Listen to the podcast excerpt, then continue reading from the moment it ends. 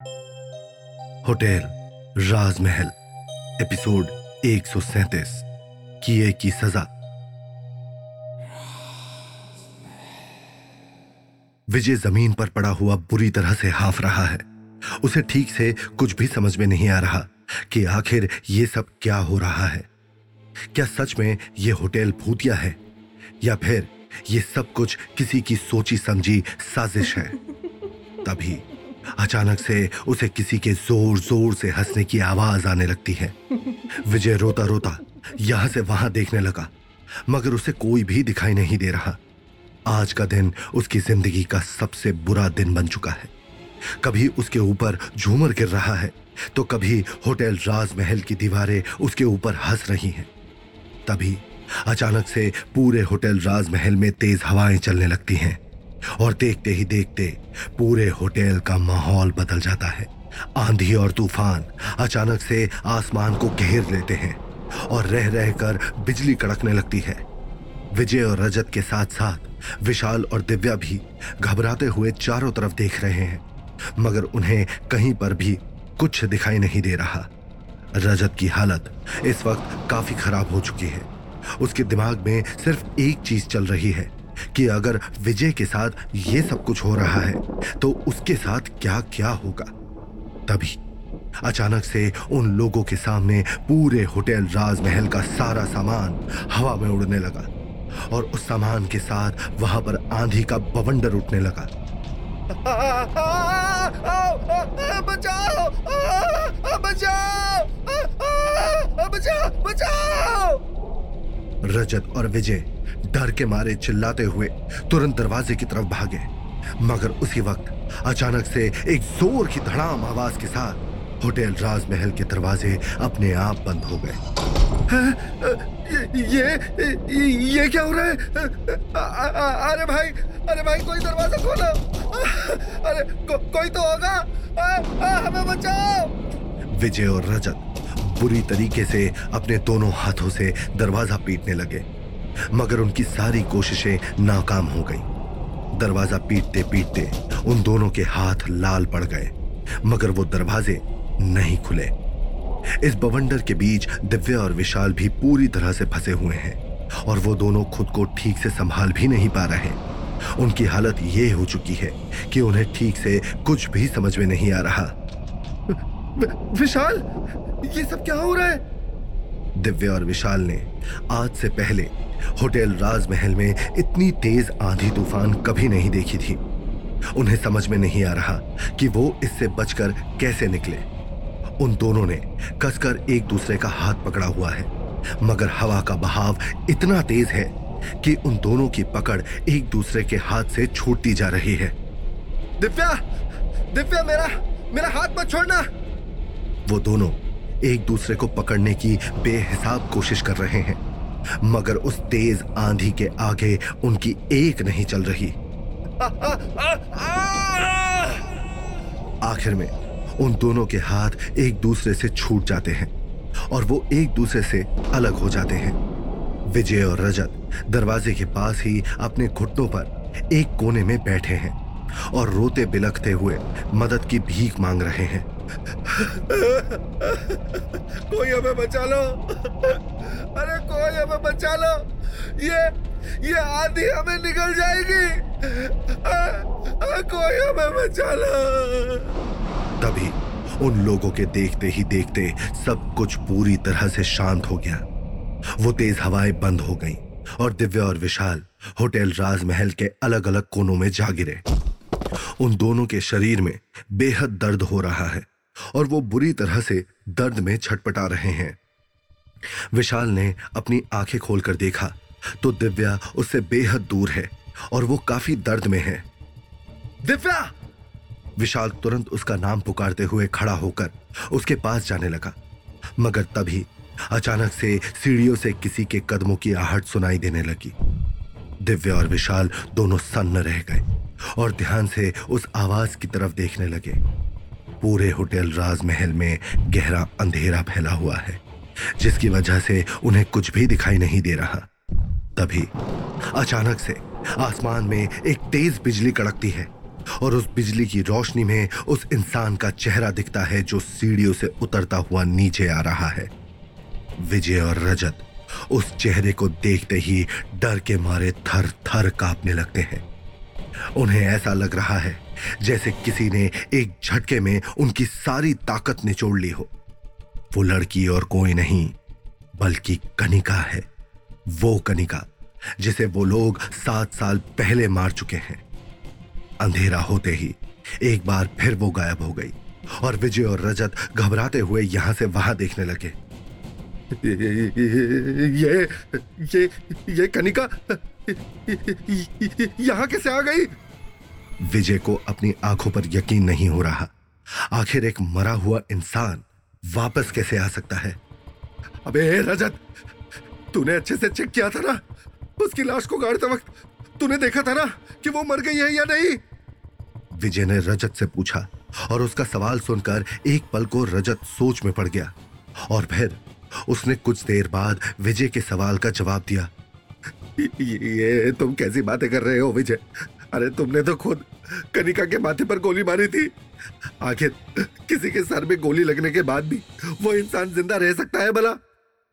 मगर विजय को रजत की बातों पर यकीन नहीं हो रहा। उसने रजत से कहा ए, नहीं नहीं मैं नहीं मानता कि कि ये सब कुछ सच में हो रहा है।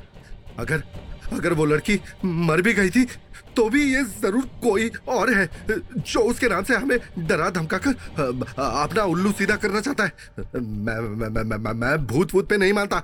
मुझे पूरा यकीन है कि ज़रूर ये सब इस लड़के और लड़की की साजिश है। ज़रूर इन्हें हमसे पैसे ऐंठने होंगे। तभी विजय उठकर खड़ा हुआ और सीधा जाकर अंधेरे में ना जाने किस से बात करने लगा। हाँ हा भाई कौन है यहाँ पर? ये मत समझना कि मैं तुमसे डर जाऊँगा। मेरा नाम विजय सक्सेना है। विजय सक्सेना अपना ये नाटक बंद कर दो। नहीं तो, तो, तो तुम्हारी खैर नहीं। बहुत ऊँची पहुँच है मेरी। मैं एक एक को अंतर करवा दूँगा। चलो जल्दी से दरवाज़ा खोलो और मुझे घर जाने दो। विजय की बात सुनकर रजत दिव्या और विशाल तीनों हैरान हो जाते हैं। उन्हें यकीन नहीं हो रहा कि इतना सब कुछ होने के बाद भी विजय के ऊपर किसी बात का कोई असर नहीं पड़ रहा है।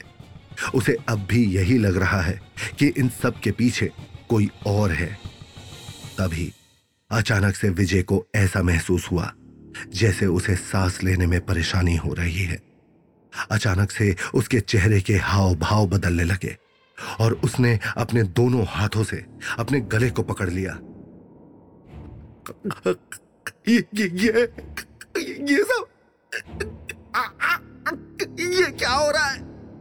देखते ही देखते उसका पूरा चेहरा लाल पड़ जाता है और उसे सांस आनी बिल्कुल बंद हो जाती है। विजय को कुछ भी समझ में नहीं आ रहा कि ये सब कुछ क्या हो रहा है। तभी अचानक से एक अदृश्य शक्ति उसे हवा में ऊपर उठा देती है और उसके पैर हवा में लटकने लगते हैं। बचाओ। कौन है? वो ठीक से बोल भी नहीं पा रहा और उसे अंधेरे में दिख भी नहीं रहा है कि वहाँ पर कौन है। तभी अचानक से एक बार फिर ज़ोर से बिजली कड़कती है और इस बार विजय अच्छे से देख पाता है कि किसने उसकी गर्दन पकड़ी हुई है। वहाँ पर कनिका खड़ी है। और उसकी आँखों में गुस्सा दिखाई दे रहा है।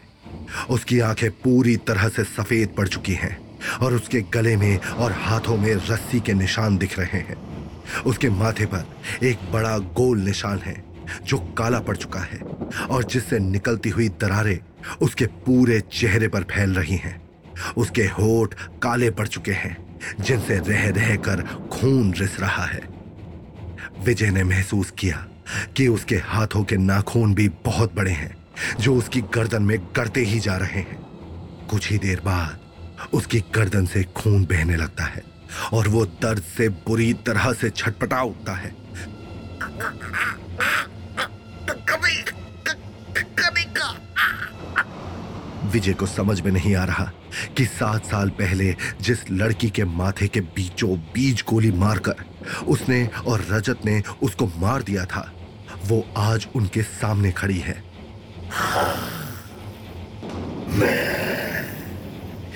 वही कनिका, जिसकी तुमने बेरहमी से जान ले ली थी। और अब, आज मैं अपना बदला पूरा करूँगी। इतना कहकर उसने विजय को हवा में उड़ा दिया और विजय सीधा जाकर एक दीवार से टकराया और बेहोश हो गया। उसके बाद कनिका की नज़र रजत पर पड़ी और वो तेज कदमों से उसकी तरफ़ बढ़ने लगी रजत उसे अपनी तरफ़ आते हुए देख बुरी तरह से रोने लगा और हाथ जोड़कर अपने घुट्टों पर बैठ गया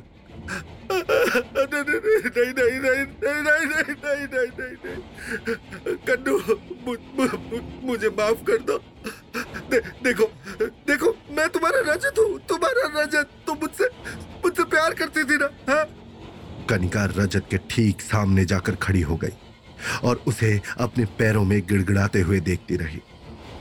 तभी अचानक से वो ज़ोर ज़ोर से हंसने लगी। उसकी ये डरावनी हैवानियत भरी हँसी पूरे होटल राज महल में गूंज उठी।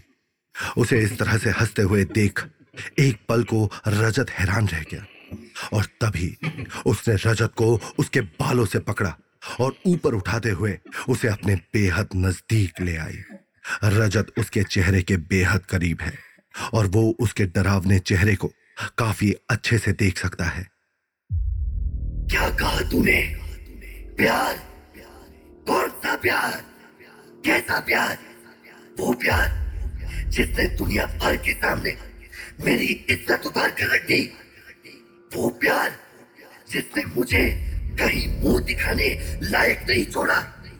मेरी मांग में सिंदूर भरा था ना तुमने मुझे मंदिर में भगवान के सामने अपना बनाया था और फिर क्या किया? मुझे दुनिया के सामने नंगा करके रख दिया। मेरे प्यार की धज्जियाँ उड़ा दी।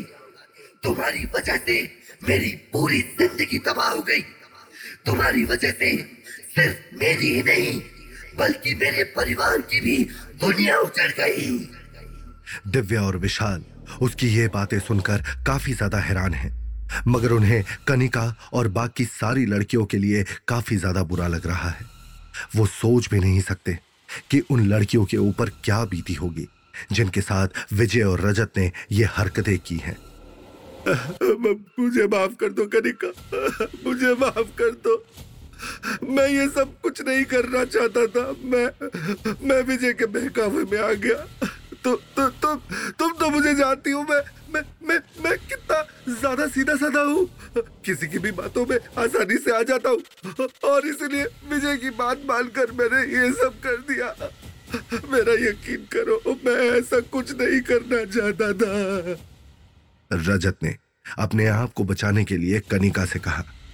उसकी बातें सुनकर कनिका और भी ज़्यादा भड़क उठी। वो इसी वक्त रजत की जान ले लेना चाहती है, मगर वो उसे इतनी आसानी से मौत नहीं देना चाहती। तुम बहकावे में आ गए थे। वो तुम ही थे ना, जिसने हम दोनों की वो वीडियो मेरे पापा को भेजी थी। क्या तुम जानते हो, उसके बाद क्या हुआ था? मेरे पापा को हार्ट अटैक आ गया था और उनकी जान चली गई थी। वो वीडियो पूरी दुनिया में वायरल हो गई थी और मेरी माँ किसी को मुँह दिखाने लायक नहीं रही। मैंने घर वापस जाने के बारे में भी सोचा, मगर आखिर मैं किस मुँह से घर वापस जाती? मेरे पापा की जान मेरी वजह से चली गई और पूरी दुनिया में हमारी बदनामी हो गई। तुमने मुझे कहीं का नहीं छोड़ा। तुम्हारे कुछ पैसों के लालच ने मेरी पूरी ज़िंदगी तबाह कर दी। और अब मैं तुम्हें वो मौत दूँगी जो आज तक किसी ने किसी को नहीं दी होगी। दिव्या और विशाल अभी सोच ही रहे हैं कि कनिका आगे क्या करने वाली है कि तभी अचानक से कनिका दिव्या और विशाल की तरफ़ अपना चेहरा घुमाकर कहती है इन दोनों को इस होटल में खंभों से बाँध दो। एक इंसान के लिए सबसे दर्दनाक मौत होती है। जीते जी, ज़िंदा चल जाना। और आज रात होटल राजमहल के साथ इन दोनों की भी चिता जलेगी। इसी होटल में जहाँ मैंने अपनी इज़्ज़त गवाई और मेरी ज़िंदगी के साथ साथ मेरा परिवार भी बर्बाद हो गया। इसी होटल में इन्हें मौत मिलेगी। इसी होटल में। उसकी हैवानियत भरी आवाज़ सुनकर दिव्या और विशाल के रोंगटे खड़े हो गए। उसकी बात सुनकर रजत और विजय बुरी तरह से रोने बिलखने लगते हैं और मदद की भीख मांगने लगते हैं। वो तुरंत अपनी जगह से भागने की कोशिश करने लगते हैं, लेकिन वो बिल्कुल भी हिल नहीं पाते। ऐसा लग रहा है जैसे कोई अदृश्य शक्ति उन्हें रोक रही हो। दिव्या और विशाल उसी हालत में उन्हें पकड़कर खंभों से बाँध देते हैं। उसी वक्त अचानक से घड़ी में रात के तीन बजने की टन आवाज़ होती है और देखते ही देखते पूरा होटल राजमहल आग की लपटों में धू धू करके जलने लगता है। दिव्या और विशाल एक दूसरे का हाथ पकड़कर तुरंत होटल से बाहर भाग जाते हैं। मगर पीछे रह जाती है तो विजय और रजत की खौफनाक दर्द भरी चीखें। उनकी चित्कार सुनकर दिव्या और विशाल के शरीर में सिहरन दौड़ उठती है। कुछ देर के बाद पूरा होटल राजमहल चलकर राख हो जाता है और दिव्य और विशाल वही खड़े रह जाते हैं। तभी उस ढेर के अंदर से कनिका बाहर आती है। अब उसके चेहरे पर कोई निशान, कोई जख्म नहीं है। वो पहले की तरह खूबसूरत लग रही है और उसके चेहरे पर एक मुस्कुराहट है। तभी आसमान से एक हल्की रोशनी उसके ऊपर पड़ती है और उसकी मुस्कान और भी गहरी हो जाती है। उसे इस तरह से मुस्कुराते हुए देखकर दिव्या और विशाल को भी बेहद सुकून मिलता है। वो विशाल की तरफ़ देखकर मुस्कुराते हुए कहती है, मैंने पिछले सात सालों में होटल राजमहल में काम करने वाले हर एक आदमी से नफरत की है। मैं तुमसे भी नफरत करती थी और तुम्हारी जान लेना चाहती थी। मगर मुझे यह नहीं पता था कि तुम इस होटल में मेरी मदद करने के लिए आए हो। मेरे कातिलों को मारकर मुझे इंसाफ दिलाने के लिए बेहद शुक्रिया। उसकी बात सुनकर विशाल ने भी मुस्कुराते हुए जवाब दिया, मैं तो सिर्फ़ अपना फ़र्ज़ पूरा कर रहा था। विशाल की बात सुनकर कनिका धीरे से मुस्कुराई और देखते ही देखते उस रोशनी में गायब हो गई। तो क्या होगा अब आगे? क्या आने वाला है अब दिव्या और विशाल के सामने? कौन से राज अब खुलेंगे? जानने के लिए सुनिए होटल राजमहल, सिर्फ़ पॉकेट एफ़ पर।